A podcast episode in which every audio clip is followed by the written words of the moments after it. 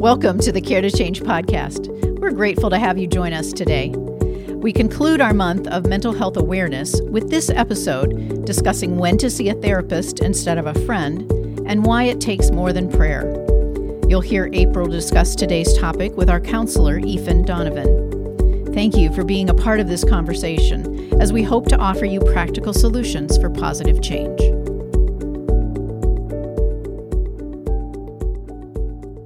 Hi, everyone. This is April Bordeaux. Welcome back to Care to Change's podcast. As always, I'm so glad that you've chosen to spend this time with us. We are closing out May, Mental Health Awareness Month, and wow, we have had a lot of really great discussion this month. We've talked about what mental health is, we've uh, really talked a lot about anxiety, depression, and bipolar. And we thought we would close out the month really just talking about, well, what do I do about all this? When do I see a therapist? When is my friend sufficient for whatever it is that I'm experiencing? And why does it take more than prayer? And that's a little bit of a touchy subject, I know, for some. So I'm hoping that we walk out of here with few offenses, but um, that's the reality of life and where we are. So it's important for us to talk about that. Uh, and with us today, uh, we have a guest who's been with us before. She talked before about gratitude. I still remember it very much and loved that episode. So, Ethan Donovan is with us. Ethan, uh, she is our resident art therapist here, um, does amazing work with people through the form of art and other types of therapy. But uh, welcome, Ethan. I'm so Thank glad you. you're here. Thank you. It's good to be with everyone again.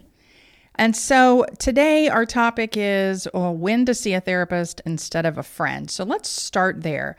Um, this whole month, uh, like I said, we've talked a lot about mental health and struggles, common struggles people have with mental health, anxiety, depression, bipolar. Uh, we could we could have talked a lot about trauma as well. And you know, we were friends before we were colleagues, and so we've spent many a nights talking at the table uh, about problems and issues and challenges in our lives. And so we, you and I especially, can appreciate what friendship can do, right? Right. Uh, right. So this episode today is in no way downgrading the importance of friendship because you and I have we've spent countless hours um, talking about life and everything and nothing at all at one time, and it's been um, good and helpful Yeah. and you know so that's not the purpose Yes. of today. Yes. Um, but my first question for you is.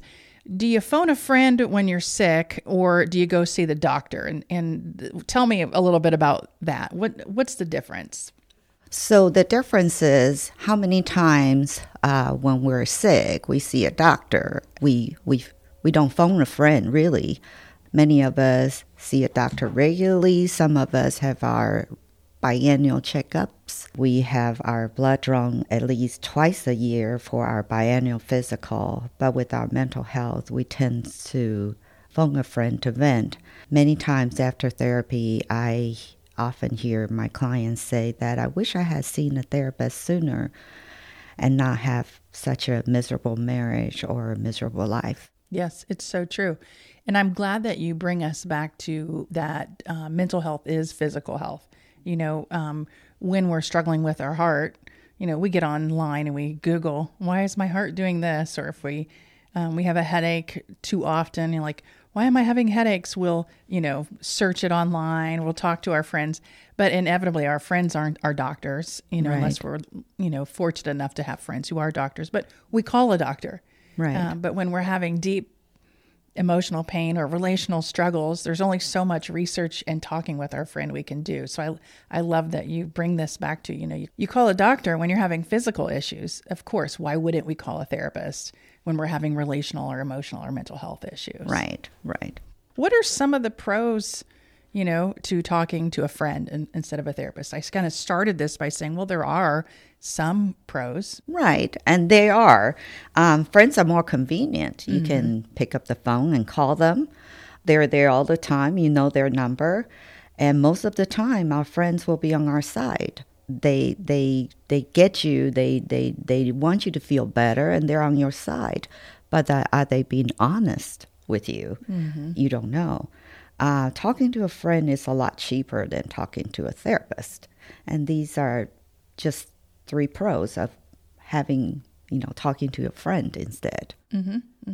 Definitely a time and a place for calling your friend. Uh, what are some of the cons? Um, first of all, confidentiality, you know, you just never know if this friend is going to keep everything confidential for you. So, is your friend a safe space for you to talk about your mental illness, your relationship, your hurt? Therapists are trained professionals to listen in a non judgmental way. I think of Oprah and Gayle's relationship. Not everyone has their friendship. I remember one time on television, I saw Oprah talking, and she said something about Gayle will tell me everything. She'll tell me the truth, whether I like it or not. And the truth is, do we really have a friend like that? Right. Does our friend tell us what we want to hear? We don't know. And so a therapist is like a emotional mirror that unbiasedly reflects our fear, anger, or unconscious thought. And I like to think of it as we're the emotional mirror, and you can look into the mirror, and we're just telling you how you feel and what you just said, and summarize it and reflect back, and let you be the judge. Mm-hmm. Did I really do that? Is that how I was thinking? Unbiasedly, Mm-hmm. and that's that's huge. Yes. That's big. We're we're trained to pick up cues and words and and I don't know how many times I know it's probably happened with you in in sessions as well.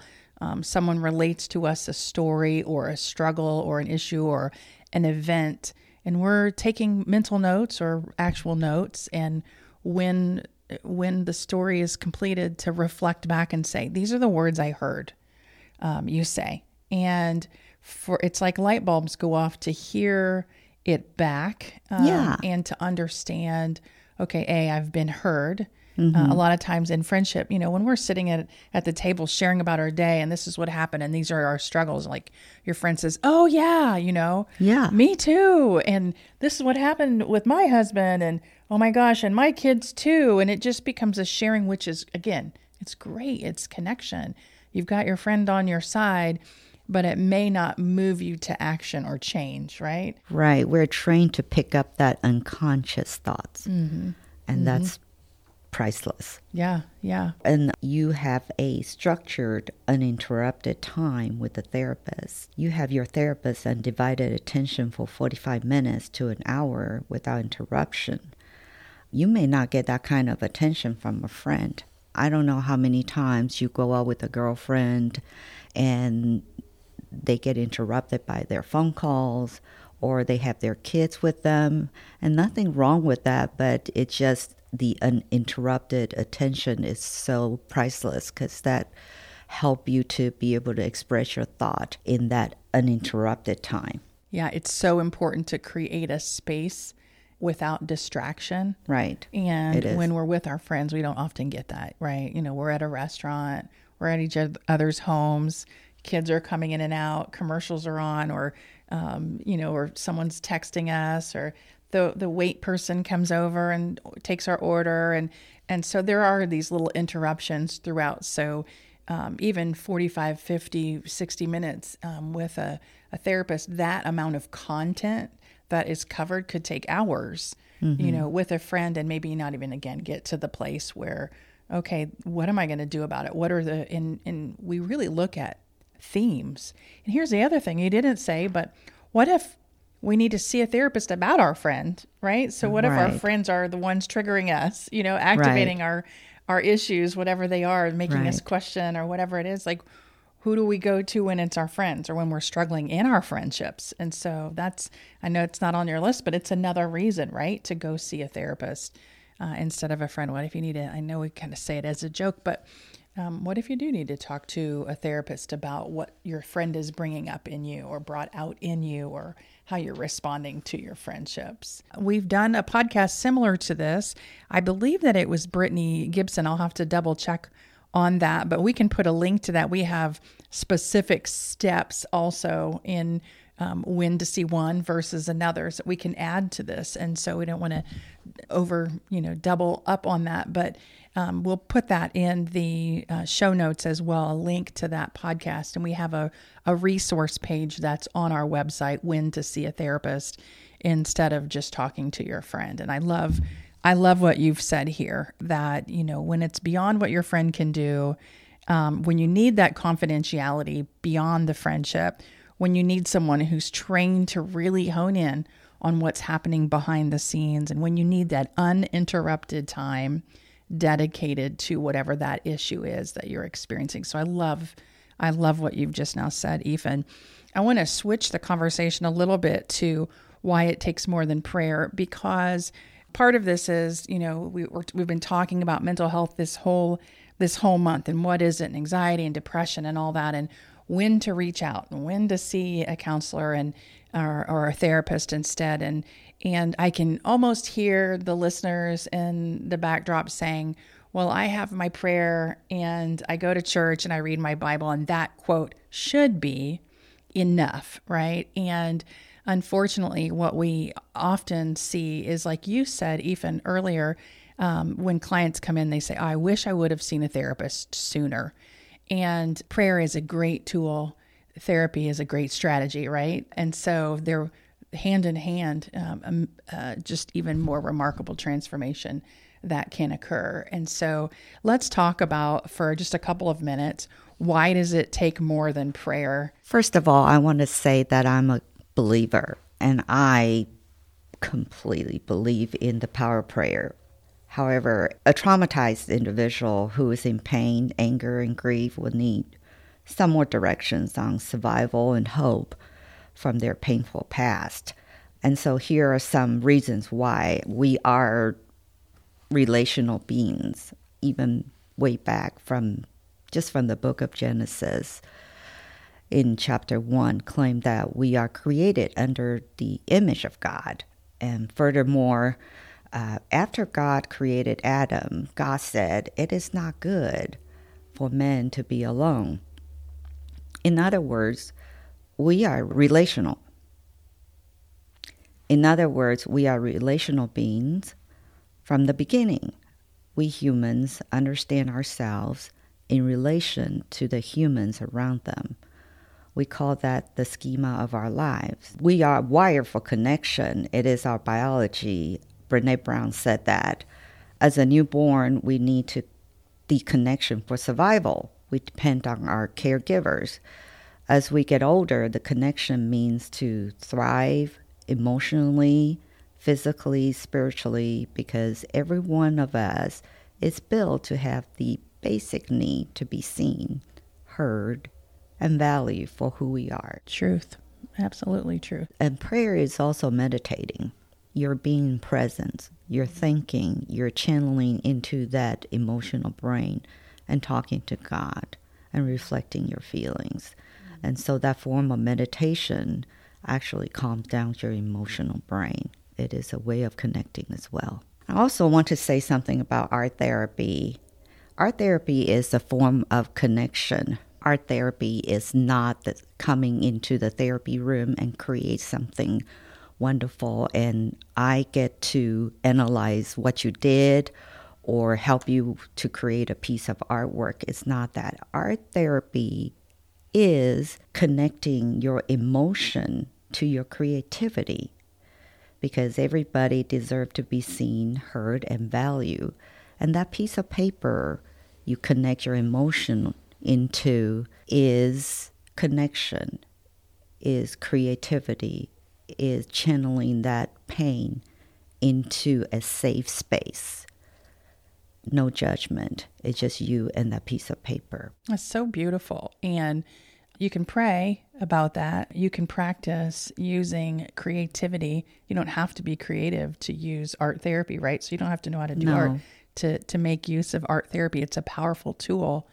And the reality is, you know, God gave us um, he showed us his creativity in the way that he created the earth, right? So yes. the earth is full of beauty and art all around us in the form of nature and even in the form of human beings. Right. And to pray and say, I'm only going to use prayer as a tool, but not tap into uh, the creativity that God has given us or the emotions that God has given us through art form would be a limiting, but also we're missing out if we're not tapping into that. Um, and I love that. We're relational beings, we're wired for connection. Um, like you said, of course, you're going to bring up art therapy as as a form of connection. What's another reason why people might need therapy in addition to prayer? And I mentioned this earlier because effective counseling often help people identify and confront pain from the past. And the good news is uh, there is hope in healing. Absolutely, there is hope in healing, and prayer can be a gateway um, to that healing. And like like I said earlier, I think it was a Dr. Anita Phillips. She says prayer is um, my weapon, therapy is my strategy. Right, right. I also want to mention something about art therapy is that when we isolate ourselves in a room to watch Netflix or YouTube all day, we are numbing, right? But when you isolate yourself in a room and you are creating art, you're connecting.